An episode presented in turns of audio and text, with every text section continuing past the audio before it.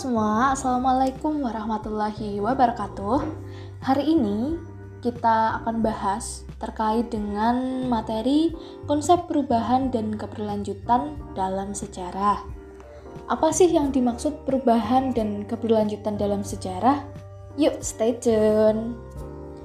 Ada tokoh sejarah yang mengatakan history is a continuity and change.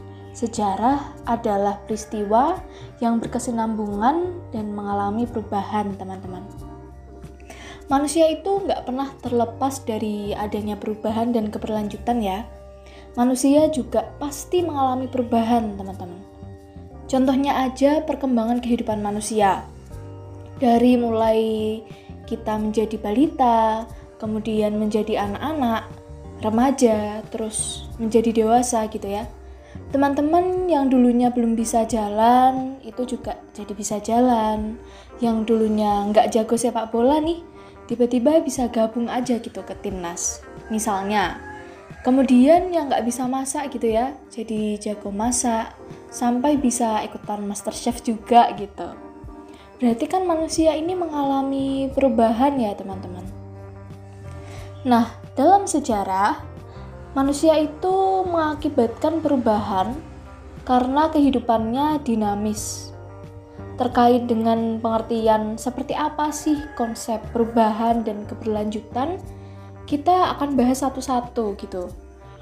Yang pertama kita bahas dulu konsep perubahan ya, teman-teman. Jadi, perubahan ini dapat diartikan sebagai segala aspek kehidupan yang terus bergerak seiring dengan perjalanan kehidupan masyarakat dan membuat perbedaan.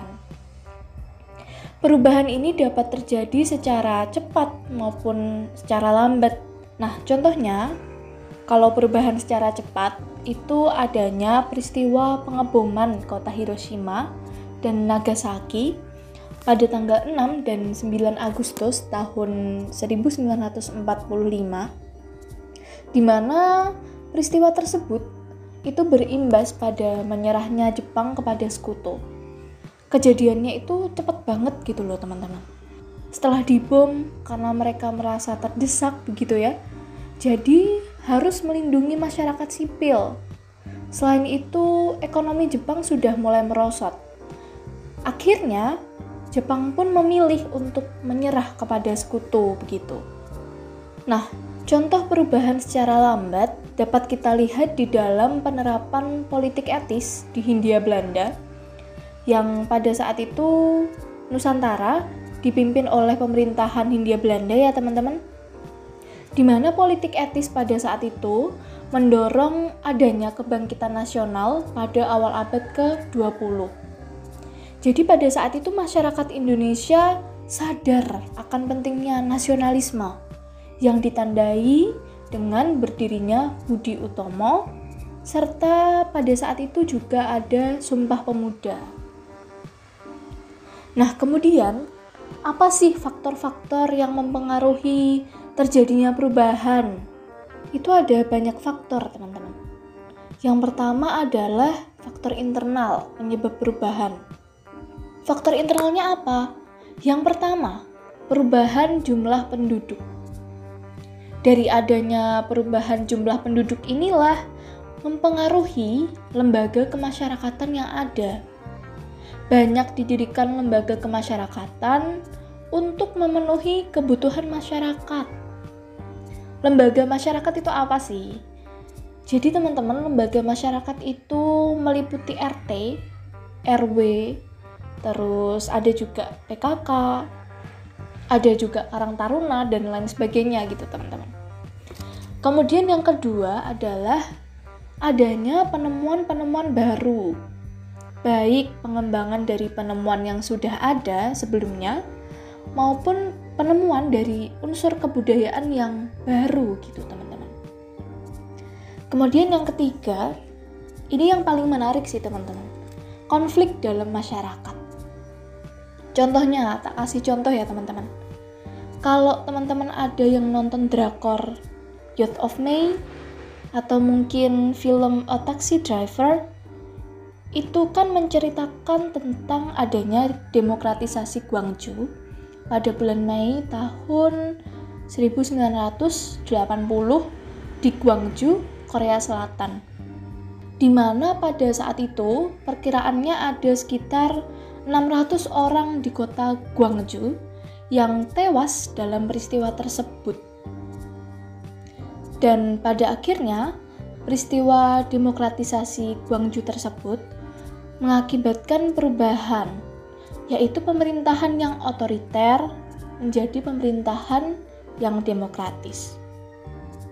Selain di Gwangju, Korea Selatan, di Indonesia juga sebenarnya ada peristiwa pada bulan Mei tahunnya seribu sembilan ratus sembilan puluh delapan yang merupakan klimaks dari ketidakpuasan masyarakat terhadap pemerintahan di masa Orde Baru, sehingga mengakibatkan mundurnya Presiden Soeharto dan mengakhiri masa dominasi Orde Baru digantikan dengan masa reformasi, begitu teman-teman.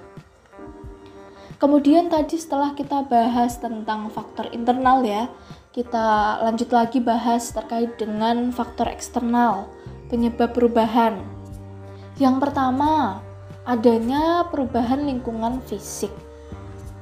Contohnya adalah adanya bencana tsunami Aceh yang terjadi pada tanggal dua puluh enam Desember tahun dua ribu empat ya teman-teman.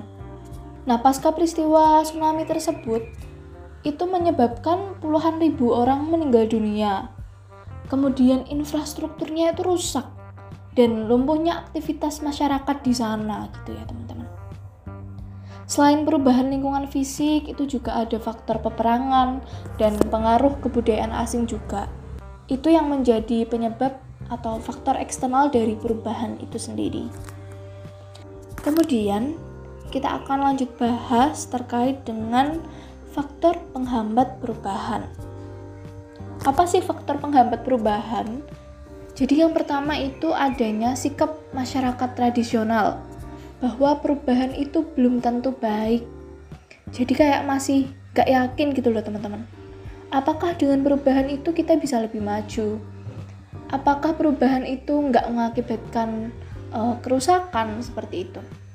Jadi sikap masyarakat tradisional yang masih ragu-ragu seperti itu yang membuat perubahan ini terhambat begitu. Kemudian yang kedua adalah kurangnya hubungan antar masyarakat. Dan yang ketiga, terlambatnya perkembangan ilmu pengetahuan. Selain faktor penghambat, ada juga yang namanya faktor pendorong perubahan gitu ya teman-teman. Faktor pendorongnya itu apa aja sih? Yang pertama adalah sistem masyarakatnya yang terbuka. Kemudian sistem pendidikan formal yang maju. Adanya penduduk yang heterogen, dan juga yang terakhir adalah adanya orientasi ke masa depan gitu teman-teman. Terkait dengan adanya perubahan, teman-teman sudah paham? Selanjutnya kita akan bahas terkait dengan makna keberlanjutan dalam sejarah. Jadi rangkaian peristiwa yang ada dalam sejarah merupakan peristiwa yang berkelanjutan. Kehidupan manusia saat ini kan merupakan keberlanjutan dari penemuan di kehidupan masa lampau gitu ya teman-teman. Dan akan terus berkembang sampai ke masa depan. Tidak ada peristiwa yang berdiri sendiri dan bisa dipisahkan dengan peristiwa lain. Itu nggak ada teman-teman. Karena peristiwa dalam sejarah itu selalu berlanjut begitu. Sehubungan dengan konsep waktu, selain membahas manusia atau masyarakatnya, sejarah itu kan juga melihat hal lain yaitu waktu gitu ya teman-teman. Seperti yang sudah kita pelajari di minggu kemarin. Nah, menurut Kunta Wijoyo ini ada yang namanya perkembangan, kesinambungan, dan pengulangan. Kita bahas satu-satu terkait dengan perkembangan. Perkembangan ini terjadi apabila dalam kehidupan masyarakat terjadi pergerakan secara berturut-turut dari bentuk satu ke bentuk yang lain. Kemudian biasanya berkembang itu dalam bentuk yang sederhana menjadi ke bentuk yang lebih kompleks. Contohnya aja Monas, teman-teman, yang direnovasi dari waktu ke waktu sehingga bentuknya ini jadi lebih kompleks gitu ya. Kemudian yang kedua, kita bahas terkait dengan kesinambungan yang terjadi apabila suatu masyarakat baru hanya mengadopsi lembaga-lembaga lama.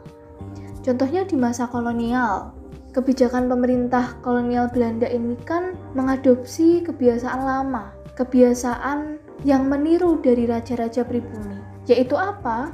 Yaitu adanya upeti. Pemerintah kolonial Belanda pada saat itu kan menarik upeti dari e, kerajaan yang sudah ditaklukkan, begitu teman-teman. Kemudian yang ketiga adalah pengulangan. Pengulangan ini merupakan fenomena di mana peristiwa yang terjadi pada masa lampau terjadi pada masa berikutnya. Contohnya adalah perubahan kebijakan akibat adanya demonstrasi dari masyarakat gitu ya.